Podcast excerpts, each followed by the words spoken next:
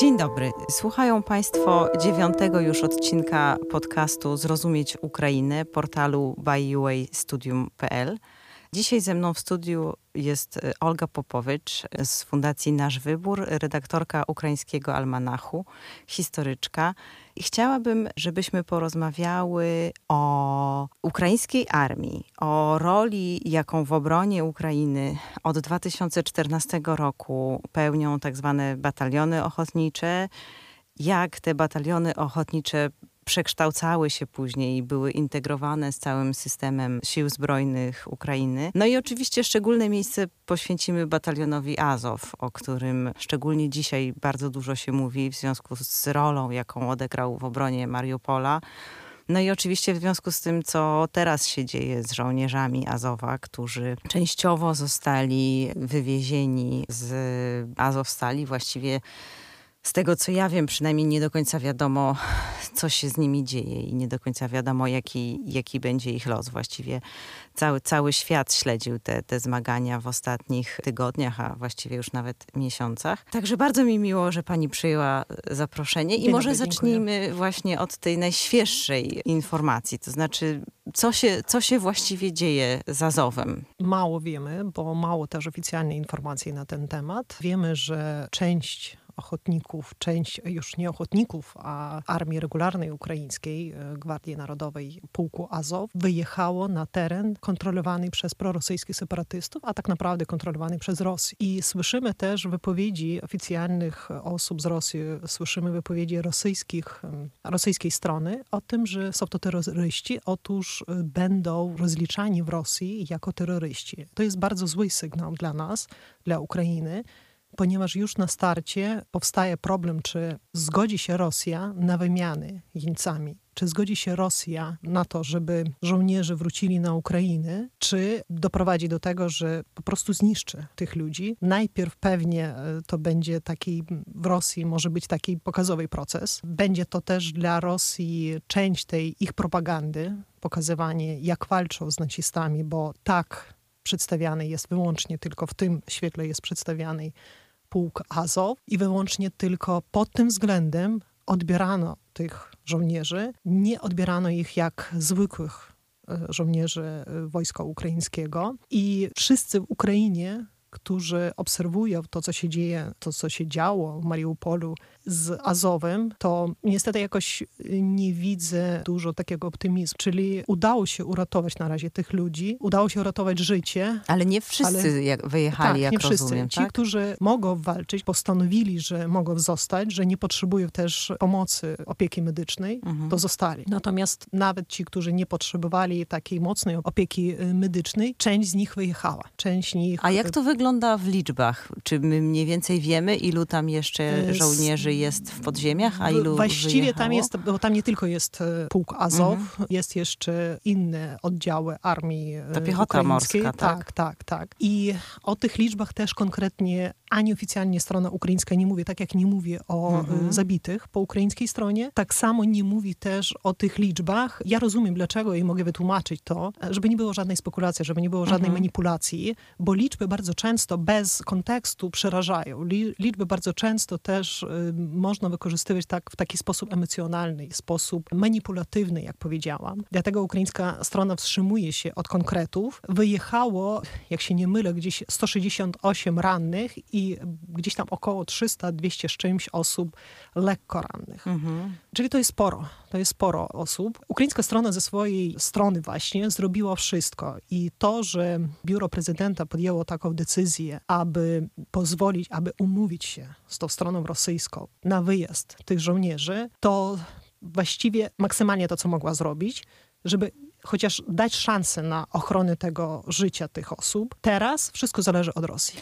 No tak, ale ja czytałam jeszcze zaraz po tym, jak oni wsiedli do tych autobusów, że jest dogadane, że zostaną zawiezieni do Nowoazowska, który jest oczywiście pod kontrolą Rosji, do szpitala. I jak rozumiem, że tam się nie pojawili, tak? Czy my nie wiemy? Właściwie my tego nie wiemy, bo wszystko, co się dzieje na tym terenie, który Ukraina nie kontroluje, no to trudno mówić o tym, co się dzieje, ponieważ gdy nawet dostajemy z tamtej strony informacje, to nie zawsze warto ufać tym informacjom, bo już przekonaliśmy się nieraz, na ile informacja podawana przez Rosję jest manipulowana, na ile to jest część tej rosyjskiej narracji i propagandy. To jest też problem dla rodziny przede wszystkim, bo my mówimy o społeczeństwie ukraińskim, mówimy o władzach ukraińskich, ale to życie każdego człowieka jest związane z konkretną rodziną.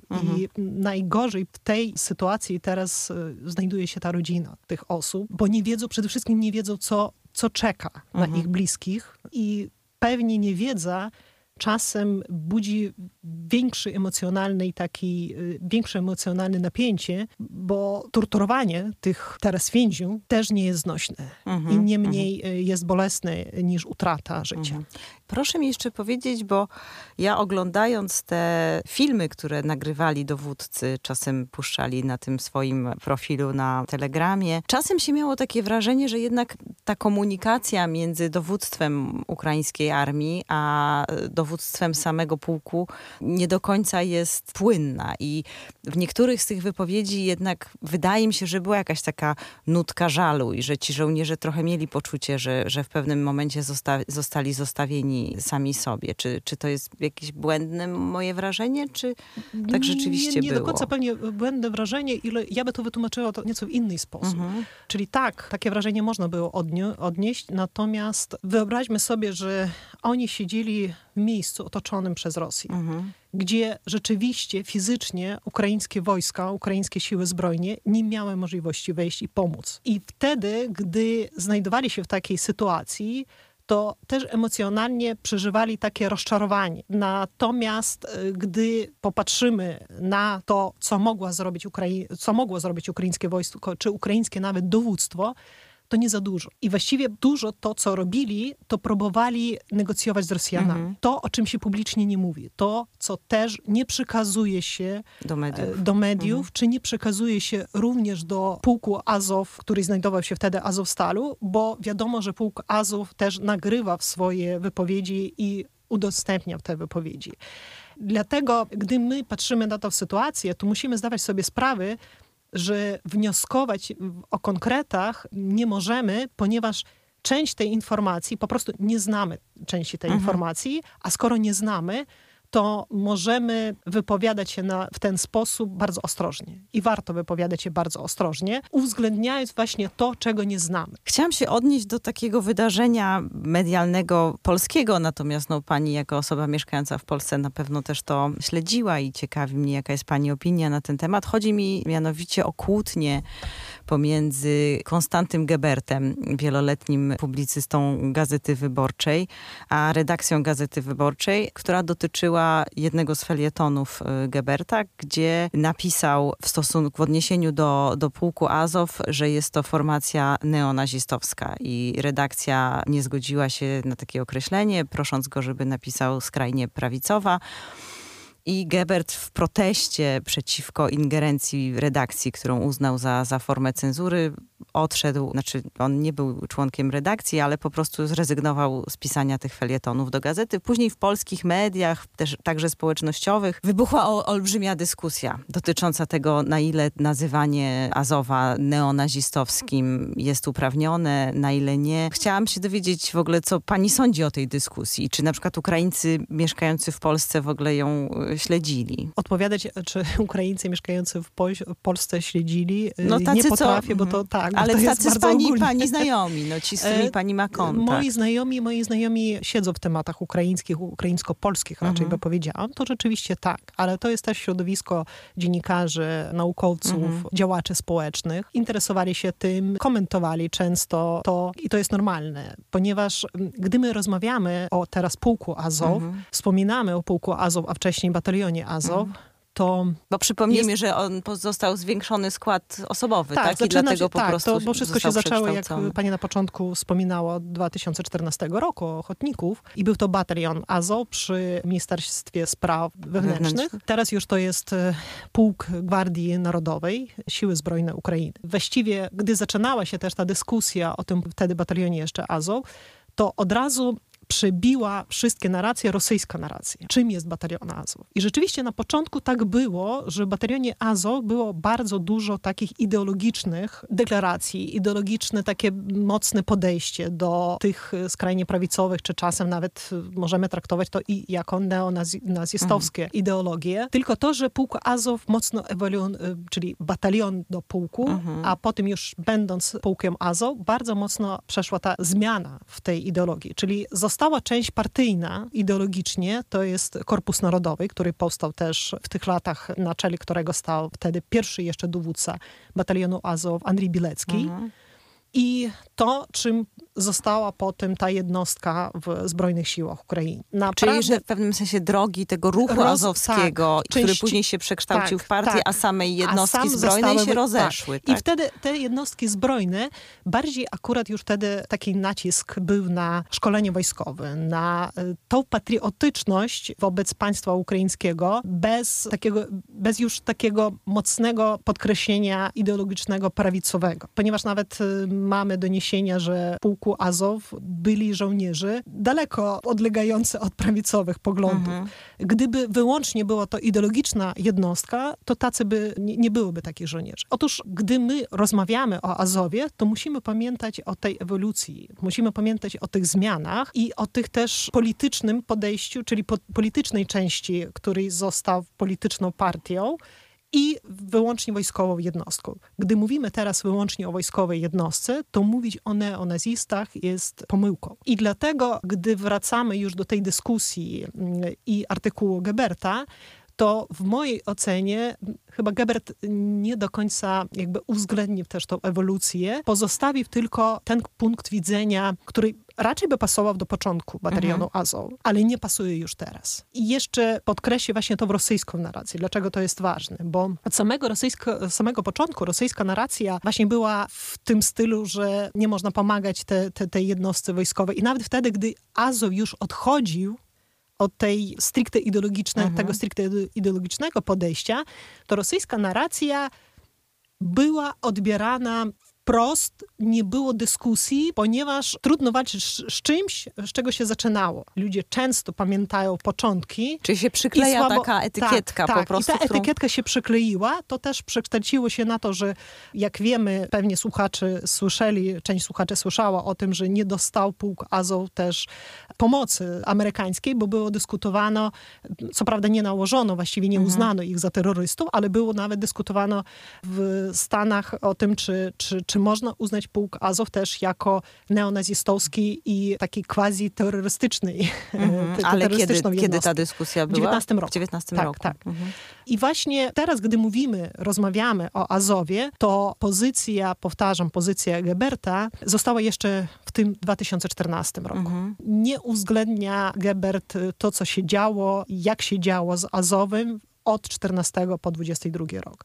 Obecnie, gdy patrzymy na Azow i na walczących żołnierzy w Azowie, to mówić o neonazistach już nie ma sensu. Jeszcze mam takie właściwie argumenty osób, które broniły tej postawy Konstantego Geberta, były na przykład takie, że nadal w herbie pułku jest na przykład wilczy hak, że znikło czarne słońce, ale został wilczy hak, który się na przykład jednoznacznie kojarzy. Albo przytaczają argumenty takie, że mamy na przykład relacje niektórych ochotników, na przykład jadących z terytorium Polski białoruskich anarchistów, którzy chcieli jako ochotnicy walczyć za Ukrainę, a na przykład nie zostali przyjęci, jak twierdzą, bo tą rekrutacją zajmował się częściowo Azow i po prostu nie chciał anarchistów w swoich szeregach. Ja ciekawa jestem, na ile te argumenty do pani czy trafiają, czy one jakoś można je obalić? Przede wszystkim jak mówimy o wilczym haku, to ukraińskie interpretacje to się czyta idea nacji. I właściwie Ukrainie nikt nie odbiera to jako nazistowski znak. Pamiętajmy, że owszem, ideologia, która przekształca się w działania, jest bardzo niebezpieczna. Natomiast gdy patrzymy nawet na symbolikę teraz Azowu, czy prawie nikt w Ukrainie powszechnie, który który zna o pułku Azow, nie odczytuje tego znaku, tej emblemy Azowu jako nazistowskiego emblemu. To jest ważne, bo gdy nie jest, nawet sam pułk Azow teraz nie tłumaczy to jako, czyli nie patrzy na tą swoją emblemę jak na znak neonazistowski, to co układa właśnie w tą symbolikę? W mojej ocenie warto na to zwracać uwagę. Właśnie wkłada w tą symbolikę nie nienawiść do obcych, a idea nacji, właśnie miłość do tego państwa. A od kiedy ten znak funkcjonuje? On się zmienił, bo na początku w społeczeństwie ukraińskim jako właśnie idea nacji. Idea nacji od początku lat 90., bo wcześniej była partia socjalnacjonalistyczna z Tiahnybok, znanej działacz, potem przekształciła się partia w Swobodę. I właśnie to była część tego, była organizacja wojskowa socjalnacjonalistycznej partii Patriot Ukrainy, która się nazywała. Właśnie ona stała się potem częścią początku batalionu Azow.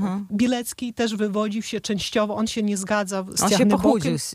On się nie zgadzał z Tiahnybokiem, bo uważam, że Tiahnybok odchodzi od tych prawicowych, takich nacjonalistycznego podejścia i stworzył swój Patriot Ukrainy, której Bilecki bardzo często demonstrował i chyba nie pozbył się właśnie tych takich skrajnie prawicowych poglądów, natomiast teraz nie Bilecki dowodzi pułkiem Azow i warto też patrzeć na osoby, na osób, którzy rządzą, którzy stoją na czele pułku Azow.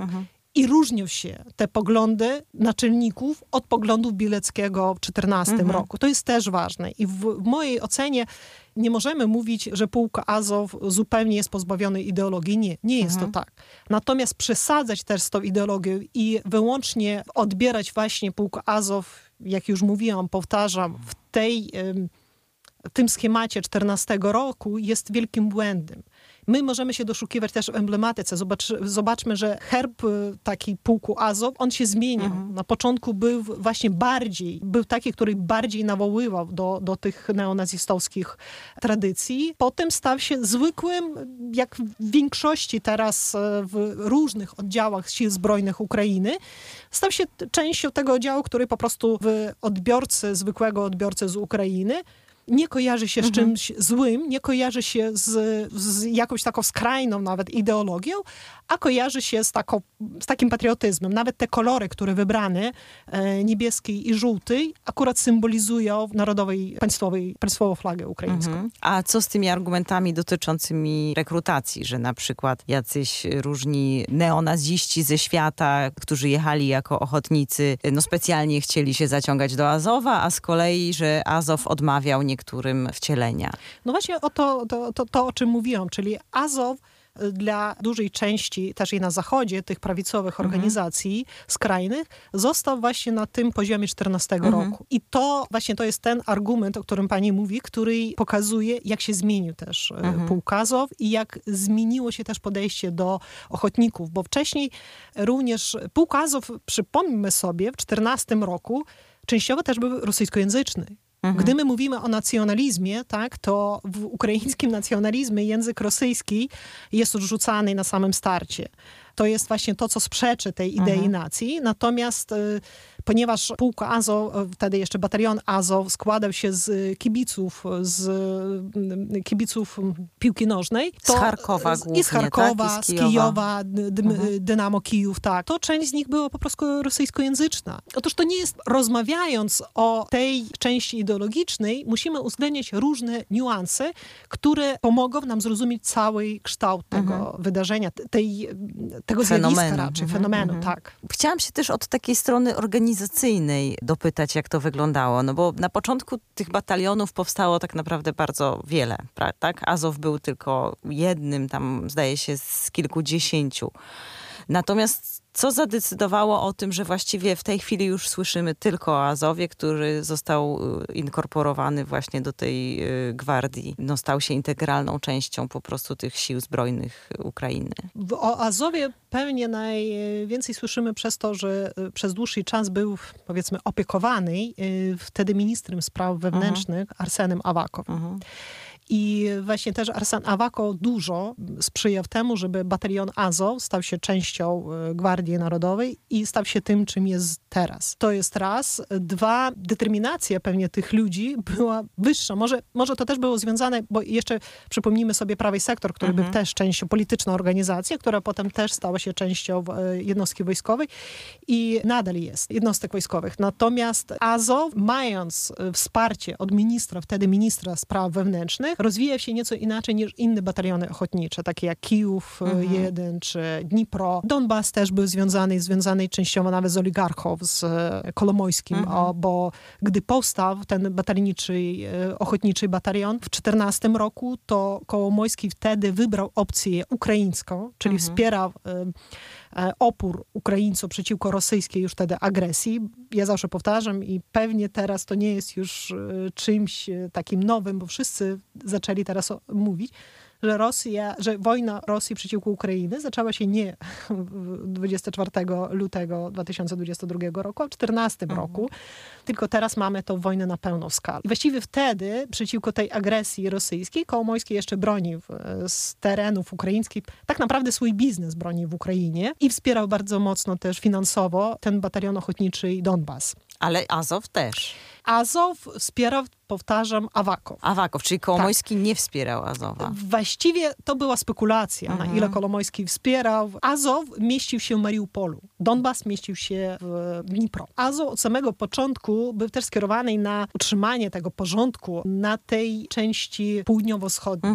Po okupacji Krymu właśnie jest i została bardzo, bardzo taka ważna, jak dla Rosji, tak i dla Ukrainy, ważne terytorium, które jak widzimy Rosja będzie walczyła do końca, bo potrzebuje tego korytarzu z Krymu. I akurat ten teren, który był w zasięgu działań Azowa, on znajduje się właśnie na tej drodze korytarzu. W 2014-2015 udało się uchronić Mariupol, tak? Zostawić go.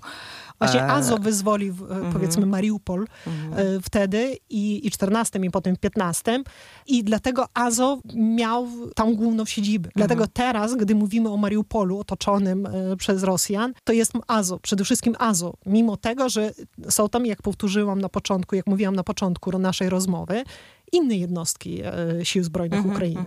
Ale najwięcej rzeczywiście tam jest. Wróćmy do tego, co się stało z tymi pozostałymi batalionami ochotniczymi, które powstały w 2014 roku. Te bataliony wcieleni w Ale one Siły nadal Zbrojne... tak samo jak Azow zostają jako odrębne jednostki? Czy one zostały... Częściowo. Niektórzy tak, niektórzy nie. Bo gdy my mówimy o tych batalionach ochotniczych na początku 2014 roku, to też trzeba rozróżniać te podporządkowania na samym początku. Bo część była podporządkowana Ministerstwu Spraw Wewnętrznych. Część była podporządkowana Ministerstwu Obrony Ukrainy.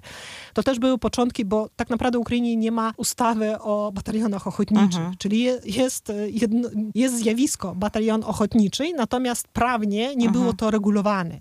I trzeba było coś z nimi robić, a wojna się przeciągnęła, wojna się nie skończyła w 2014, odwrotnie się zaczęła. Otóż te bataliony ochotnicze miały drogę lub stać się częścią jednostki regularnych sił zbrojnych lub po prostu zniknąć. Znaczy w sensie zniknąć, w sensie roztopić się tych strukturach po prostu. I większość dołączyła do gwardii, tak? Czyli jest nadal... Nie. Do Gwardii Narodowej dołączył w całości, nie większość, nie wszystkie, ale tak, do Gwardii Narodowej na przykład dołączył batalion Azow. Czy w samych siłach zbrojnych Ukrainy, na przykład Azow ze względu na to swoje pochodzenie budził na początku jakąś nieufność? Czy były jakoś inaczej na początku nie, traktowane? Bo inaczej to się odbiera, gdy się siedzi w spokojnym miejscu, powiedzmy. Inaczej to się odbiera przez wojskowe, którzy walczą i którzy widzą, jak walczą ich koledzy. Żołnierze z batalionu Azow zawsze walczyli do końca, jak mówiono. I przez to też byli szanowani przez swoich kolegów z innych jednostek Sił Zbrojnych Ukrainy. Dlatego, tak jak cały czas teraz próbujemy właśnie mówić też o tej ewolucji tego batalionu Azow. Może dlatego też i przeszła ta ewolucja. Przez to, że zaangażowali się nie w polityczny proces batalion Azow, a zaangażowali się w proces wojskowy, proces walki. I stawali się coraz częściej, bardziej profesjonalni. Mają swoją szkołę, mają chyba 2 czy 3 szkoły szkoleniowe. Przychodzili te szkolenia też nabierając właśnie tej takiej wiedzy teoretycznej, a potem sprawdzali się w tej walce praktycznej, czyli sprawdzali się na polu boju, walcząc wtedy jeszcze w tej operacji antyterrorystycznej, jak Ukrainie nazywano, a tak naprawdę mając starcie i w Ilowajsku, i nie zapominajmy, że właśnie batalion Azow też był w Ilowajsku. Otóż batalion Azow po prostu ma dobre doświadczenie wojskowe i dlatego jest ceniony przez inne jednostki armii ukraińskiej. Ja chciałam jeszcze zapytać w ogóle o tę ewolucję armii ukraińskiej, no bo pamiętam w 2014 roku były takie doniesienia, że ta armia jest kompletnie nieprzygotowana do walki, że żołnierzom brakuje podstawowego sprzętu, że mają jakieś archaiczne buty, że nie mają racji żywnościowych. Dzięki czemu ta armia teraz wydaje się być armią bardzo sprawną i o bardzo dużej takim potencjale bojowym. Jak to się stało, że przez tych tam, nie wiem, 8 lat tak bardzo ta armia się zmieniła? Bo mamy wojnę od 14 roku z Rosją, dlatego ta armia bardzo mocno się zmieniła, bo dobrze, że kierownictwo polityczne w 14 roku od 14 roku zaczęło dbać o armię i zdawało sobie sprawę, że mając tylko mocną, silną armię, można nie tylko obronić swoje tereny, które zawsze były od 14 roku pod zagrożeniem, ponieważ straciliśmy właśnie tą granicę ukraińską nabytą w 91 roku i to powodowało, że przede wszystkim budżet już inaczej był wydzielany na armię, przydzielanej. Raz, dwa, determinacja też samego społeczeństwa, bo armia nabierała od 14 roku takiego zaufania w społeczeństwie. Gdy tracili politycy, to armia wciąż była taką jednostką, taką strukturą, takim instytutem, który budził zaufanie, bo rzeczywiście armia walczyła w tym konflikcie na części okupowanej Donbasu i nie pozwalała Rosjanom czy prorosyjskim separatystom wejść u głębi Ukrainy. Właśnie to wszystko, oprócz tego też ostatnio pomoc Zachodu. O tym nie warto zapominać, bo do 14 roku Ukraina nie miała ani takiej pomocy, ani nie zwracała uwagi władza Ukrainy, nie zwracała uwagi na to, jak wygląda ta armia. Armia była w fatalnym stanie i za tych 8 lat właściwie też bataliony ochotnicze, o tym, o czym już częściowo rozmawiamy tutaj, bataliony ochotnicze to jest też część właśnie tej zdeterminowanej armii, zdeterminowanego wojska ukraińskiego i to wszystko spowodowało, czyli nakłady finansowe, zwiększenie finansowania armii, też ta reorganizacja i reforma, nawet reforma symboliczna, bo wydaje się, że zmiana mundura, że zmiana symboliki, że to jest nieważne. To było ważne, bo szczególnie dla młodych ludzi to było coś, co zachwyca, co się podoba. Ale w sensie, że co, że zrobiono nowy krój mundurów, tak? Właśnie tak, że wcześniej były takie jeszcze stare, postsowieckie. Że były te stare, postsowieckie, niewygodne buty, niewygodny mundur. To gdzieś też tak patrzono na tą armię, to nie wygląda to dobrze. Nawet ten wygląd, czyli ta symbolika, podkreślam, symbolika, szczególnie przy zagrożeniu, ona ma znaczenie. To akurat wszystko, te wszystkie pojedyncze kroki doprowadziły do tego, że mamy teraz armię, która potrafi nie tylko obronić, a która potrafi nawet postawić sobie cel do odzyskania tych terenów straconych w 2014 roku. A jeszcze mam pytanie dotyczące tego, dlaczego kierownictwo polityczne Ukrainy w 2014 roku tak bardzo dbało o to, żeby nie nazywać tego konfliktu wojną, tylko mówiono o tej antyterrorystycznej operacji. No mimo, że właściwie wiadomo, że to była już wtedy wojna. Właśnie to wtedy to była dyskusja też w ukraińskim społeczeństwie, ponieważ Ukraina zawsze po II wojnie światowej, w ukraińskim społeczeństwie, jeszcze w Republice Sowieckiej Ukraińskiej, mówiono, że Ukraina przeszła II wojnę światową w całości, czyli cały teren Ukrainy był zajęty przez Niemcy. Największe walki na terenie Ukrainy i Białorusi się toczyły. Otóż ukraińskie społeczeństwo bało się wojny. Ukraińskie społeczeństwo też, nie to, że nawet bało się, a raczej ta pamięć rodzinna spowodowała to, że w społeczeństwie był taki konsensus, że Ukraińcy, pokojowy naród, że Ukraińcy nie chcą wojny. I gdy w 2014 roku Rosja zaatakowała Ukrainę, to ani elita polityczna nie była przygotowana do tego, żeby nazywać to wojną, bo myśleli, że skoro nie nazwiemy to wojną, to znaczy, że możemy doprowadzić do jakichś kroków dyplomatycznych. To znaczy, że możemy się porozumieć z Rosją. Jeżeli nie nazywamy to wojną, no to w takim razie nasz konsul, nasz ambasador zostaje w Rosji, a mamy dużo więźniów politycznych, może pomoże. Bo jak nazwiemy to wojną, no to za tą nazwą też jakieś kroki już konkretne muszą iść w tej przestrzeni dyplomatycznej. I w mojej ocenie to był błąd, ponieważ wtedy Ukraina nie komunikowała, że jest to wojna. Sama sobie czasem zaprzeczała, bo mówiła, to konflikt jakiś zbrojny i to tereny zajęte przez separatystów. Poroszenko, co prawda, jak był prezydentem, na wypowiedziach przed społecznością międzynarodową on mówił otwarcie, że Rosja jest wróg i że Rosja wytoczyła wojnę Ukrainie. Zełenski inaczej się zachowywał przez 3 lata. On starał się unikać nazywania Rosji agresorem. On mówił agresor, ale nie mówił dalej Rosji. Czyli to było takie, w mojej ocenie on też... Że starał się nie palić mostów. Tak, w mojej ocenie on też jakby gdzieś jeszcze... zostawia w sobie nadzieję, że uda się w jakiś sposób dyplomatyczny, uda się jeszcze przekonać Putina, żeby nie doprowadzić do otwartego konfliktu i żeby jednak zaprzestać temu, co się działo w okupowanych terenach donieckiego i ługańskiego obwodów.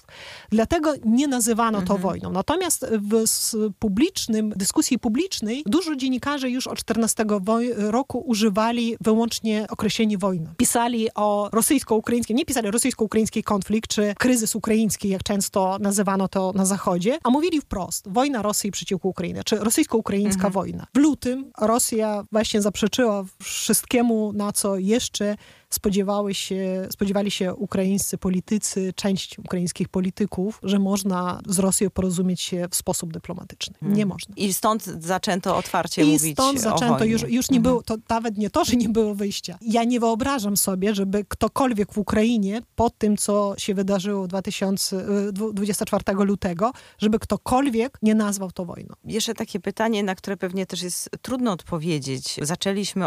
Zaczęłyśmy od sytuacji Azowa, obecnie w Mariupolu. Jak pani myśli, czy ten pułk przetrwa? Czy jakie będą dalsze losy tych żołnierzy, którzy jeszcze są w budynku Azowstali? I czy jednostka jako taka się utrzyma? Trudno teraz o tym mówić. Bardzo trudno o tym mówić, bo powiedziałam, teraz nie od ukraińskiej strony zależy, co będzie z pułkiem Azow. Teraz to zależy od rosyjskiej strony. Rozumiem. Niestety Ukraina nie ma narzędzi w tej chwili, ani takich jeńców, którzy by zainteresowali Rosjan, żeby Rosja zgodziła się na wymianę. I to jest rzeczywiście dla nas bardzo trudne pytanie. Natomiast jedno chyba można przyznać, że ta nowa faza wojny ewidentnie wreszcie chyba całemu światu pozwoliła zrozumieć trochę, jak działa rosyjska propaganda. No i ukraińska strona w tej chwili jeszcze wrócę do poprzedniego pytania, bo ukraińska strona mimo wszystkiego robi wszystko i siły zbrojne Ukrainy zostawiają nam nadzieję, zostawiają szans też dla pułka Azow. Gdy przetrwają, gdy wytrzymają to otoczenie, to w końcu jednak ukraińska armia dojdzie do Mariupola. Tak, chodziło mi też o to, że właśnie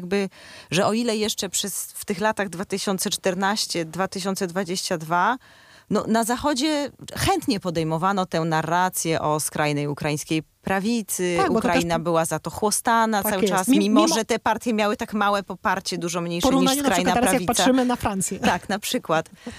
Ale że chyba wreszcie to się zmieniło, że po prostu teraz, na przykład chociażby taki Azow to jest bohater na całym świecie. Tak? No właśnie, że rosyjska narracja, rosyjska propaganda po 24 lutym przegrała. Ciężko było walczyć Ukrainie z rosyjską propagandą, czy rosyjską narracją ogólnie do lutego 2022 roku. I Ukraina wtedy bardzo często, niestety, przegrywała. Zaczynając otwartą wojnę z Ukrainą na pełną skalę, Rosja pochowała, powiedzmy, swoją propagandę na Zachodzie. To, że jeszcze Rosja będzie sterowała częściowo, gdzieś sterowała przekazem medialnym. Przekazem, tak, bo ona też, Rosja często wykorzystuje te słabości Zachodu, czyli liberalny pogląd. Sama Rosja jest państwem autorytarnym. Natomiast bardzo dobrze sobie potrafić uderzać w uczulenia, wyjmując przykłady jednostkowe, tworzyć narrację ogólną. I to jej się udawało do lutego. Teraz z tym jest gorzej. Mimo wszystkiego, że Rosja nie zaprzestała temu działać. Ale mówię,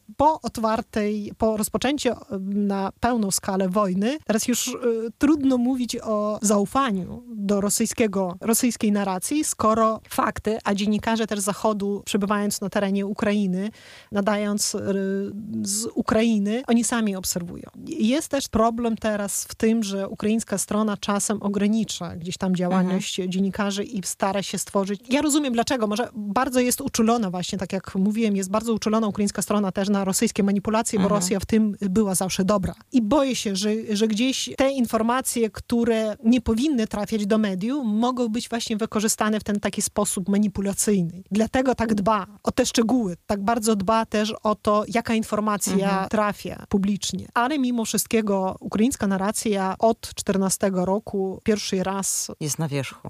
Tak. Tym zakończymy. Bardzo dziękuję za naszą rozmowę, a Państwo wysłuchaliście właśnie już ostatniego odcinka naszego podcastu Zrozumieć Ukrainę. Moją gościną dzisiaj była Olha Popowycz.